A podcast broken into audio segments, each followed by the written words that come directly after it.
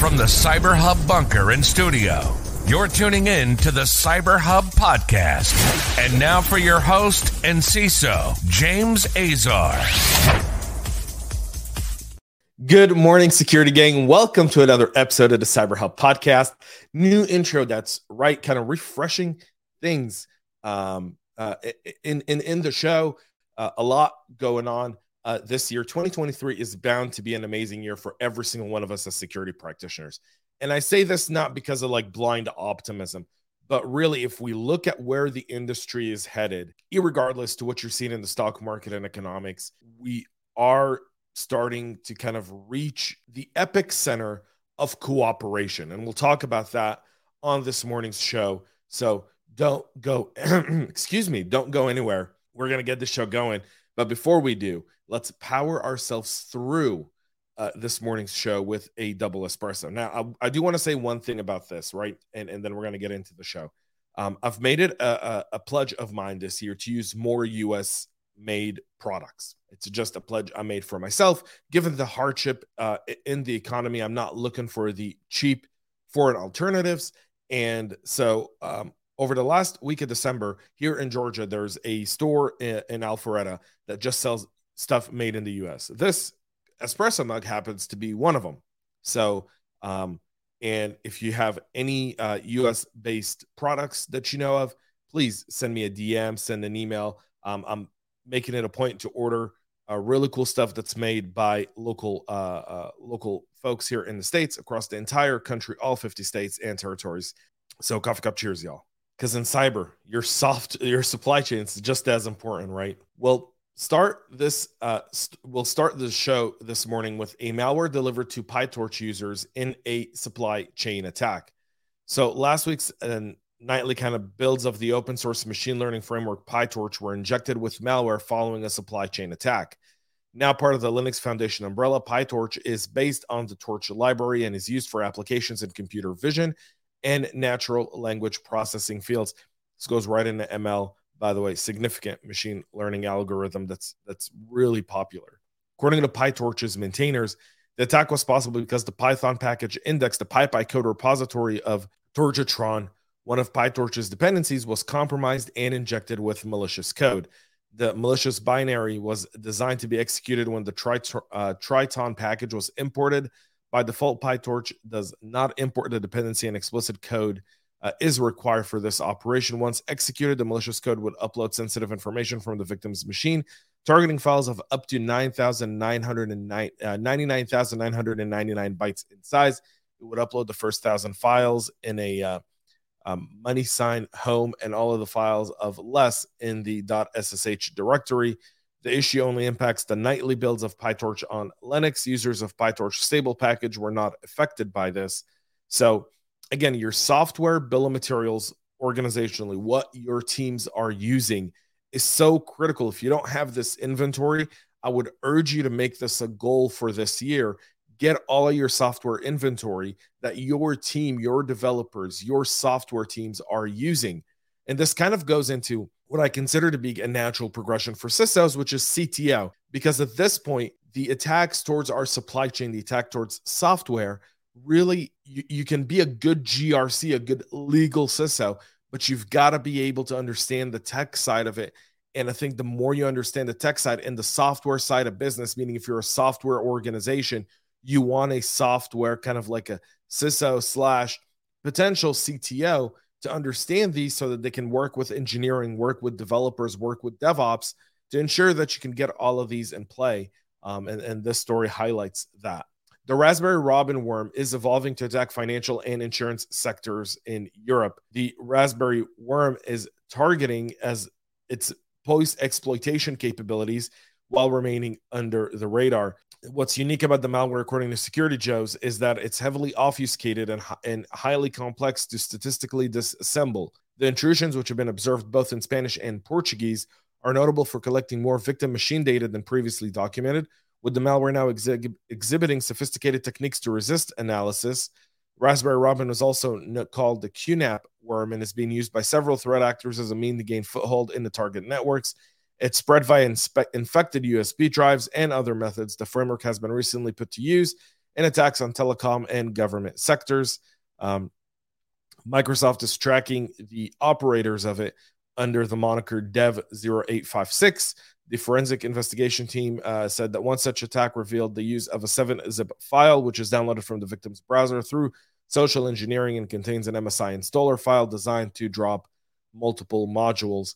What we're seeing now in Europe will eventually spread outside of there. Um, and so this something is is really critical to understand.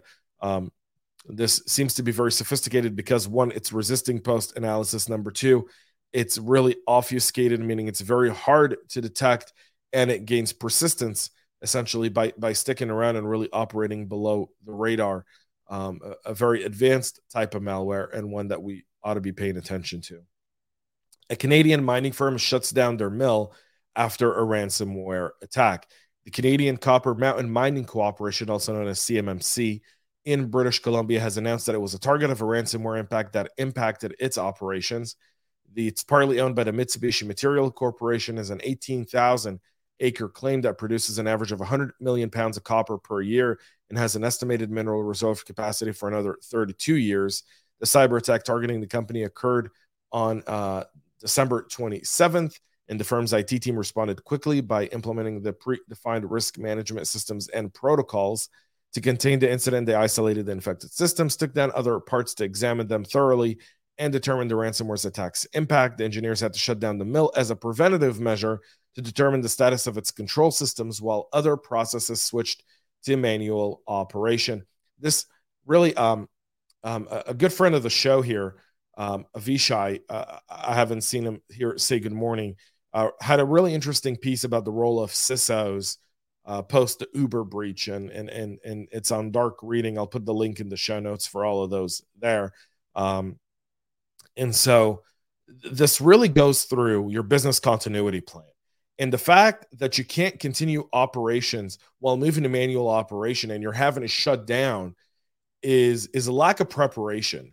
Um, every good business continuity plan, because of a cyber incident, should have as little or minimal downtime as possible. And any CISO and any team that's responsible for that understand that's the goal um, you've you've got to be able to uh, minimize the impact of your team and then be able to move to a manual operation or a, or not as a technical or revert back to something else and you should have people trained to do that the fact that they're shutting down to me is is significant it kind of shows you the challenge that companies have in terms of building the right continuity plan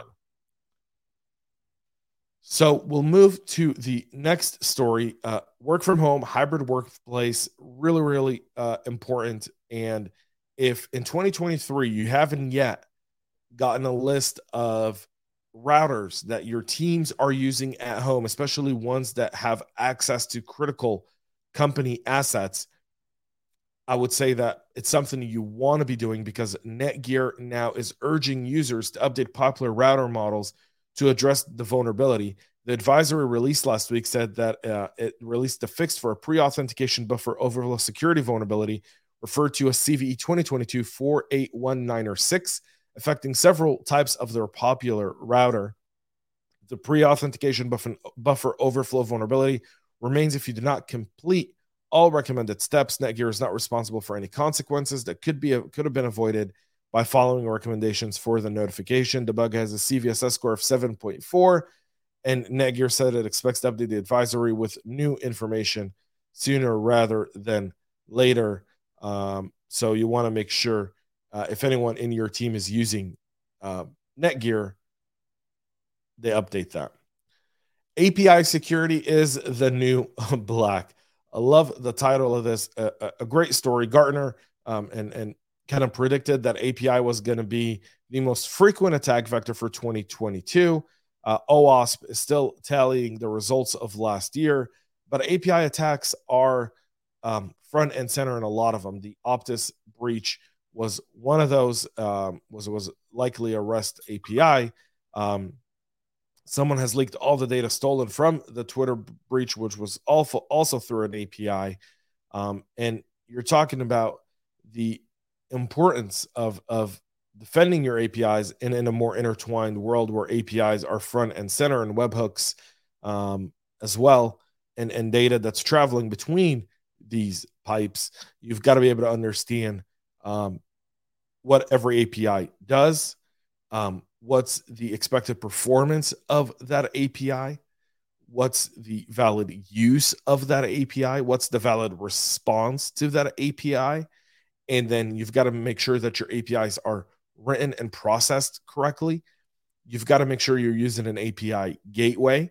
You've got to try and direct traffic through a single point, as as as bad as that sounds in, in some cases, but you want to be able to have, if you can't do that for whatever reason because of your tech stack, you want to be able to have visibility across all of your APIs, um, especially first and second party. Third party APIs remain a whole other uh, issue. Um, you know, they talk about three best practices here behavioral analysis, service levels, and authentication and sanitation issues. I would actually start with authentication and sanitation. How do you authenticate the API? How do you authenticate the request coming through? And then I would look at the behavior of the request coming through and then the service level of it. But it, it doesn't make a difference. It's very, very valid. APIs are bound to be the life force of a lot of different organizations, especially the more modern architecture. Um, so you definitely want to give this a read and make this a priority uh, going into this year. Finally, the Global Counter Ransomware Task Force is set to become active this month. The Australian Cybersecurity Minister, Clare O'Neil, plans to announce in the coming days that a global task force to counter ransomware will become operational next month this is the latest step in a global effort that started in Washington with the ransomware event that's now continuing. Australia will lead the International Counter Ransomware Task Force, which includes the US and its allies, in an effort to foster greater international information sharing and exchanging capabilities to battling the global ransomware problem. Australia is taking the leads because they've had some major ransomware attacks and they've got a cybersecurity minister who has no clue how to address those. Clare O'Neil is clueless She's going after victims of the crimes rather than the perpetrators. She spends more of her speeches talking about the lack of responsibility from organizations rather than the relevant and huge network that's supported by Russia and China and Iran and North Korea for ransomware operations. And and the thing about that is you could, they only have to be right. You've one time we've you know our attackers we've got to be right all the time um, and, and I think having Clare O'Neil be the leader of this task force um, may not be the smartest thing uh, that is there. I've seen a lot of her talks around cyber, and um, she speaks like a uh, politician vying for for for more quotes rather than actually dealing with the problem. I could be wrong, but uh, tried to keep a good eye on her, especially given the stuff that she said over some of the attacks in in Australia recently, and and and, and I'm a bit concerned of the fact that she's really um, not understanding how this all kind of takes place and, and, and the kill chain and where she really needs to be supporting the Australian businesses um, in order to to stand a chance against these nation states ransomware attacks that are backed by nation states. We know that Russia and China use these ransomware gangs um, to, to do their own dirty work and then allow them to do ransomware as part of a kind of supplemental income uh, to the work they do. Folks, that's it for our show this morning. Um, uh, really appreciate all y'all tuning in. We'll be back tomorrow with a whole lot more. Until then, have a great rest of your day, and most importantly, stay cyber safe. We love feedback, so make sure to connect with us on social media and subscribe to our podcast on your favorite podcast listening platform.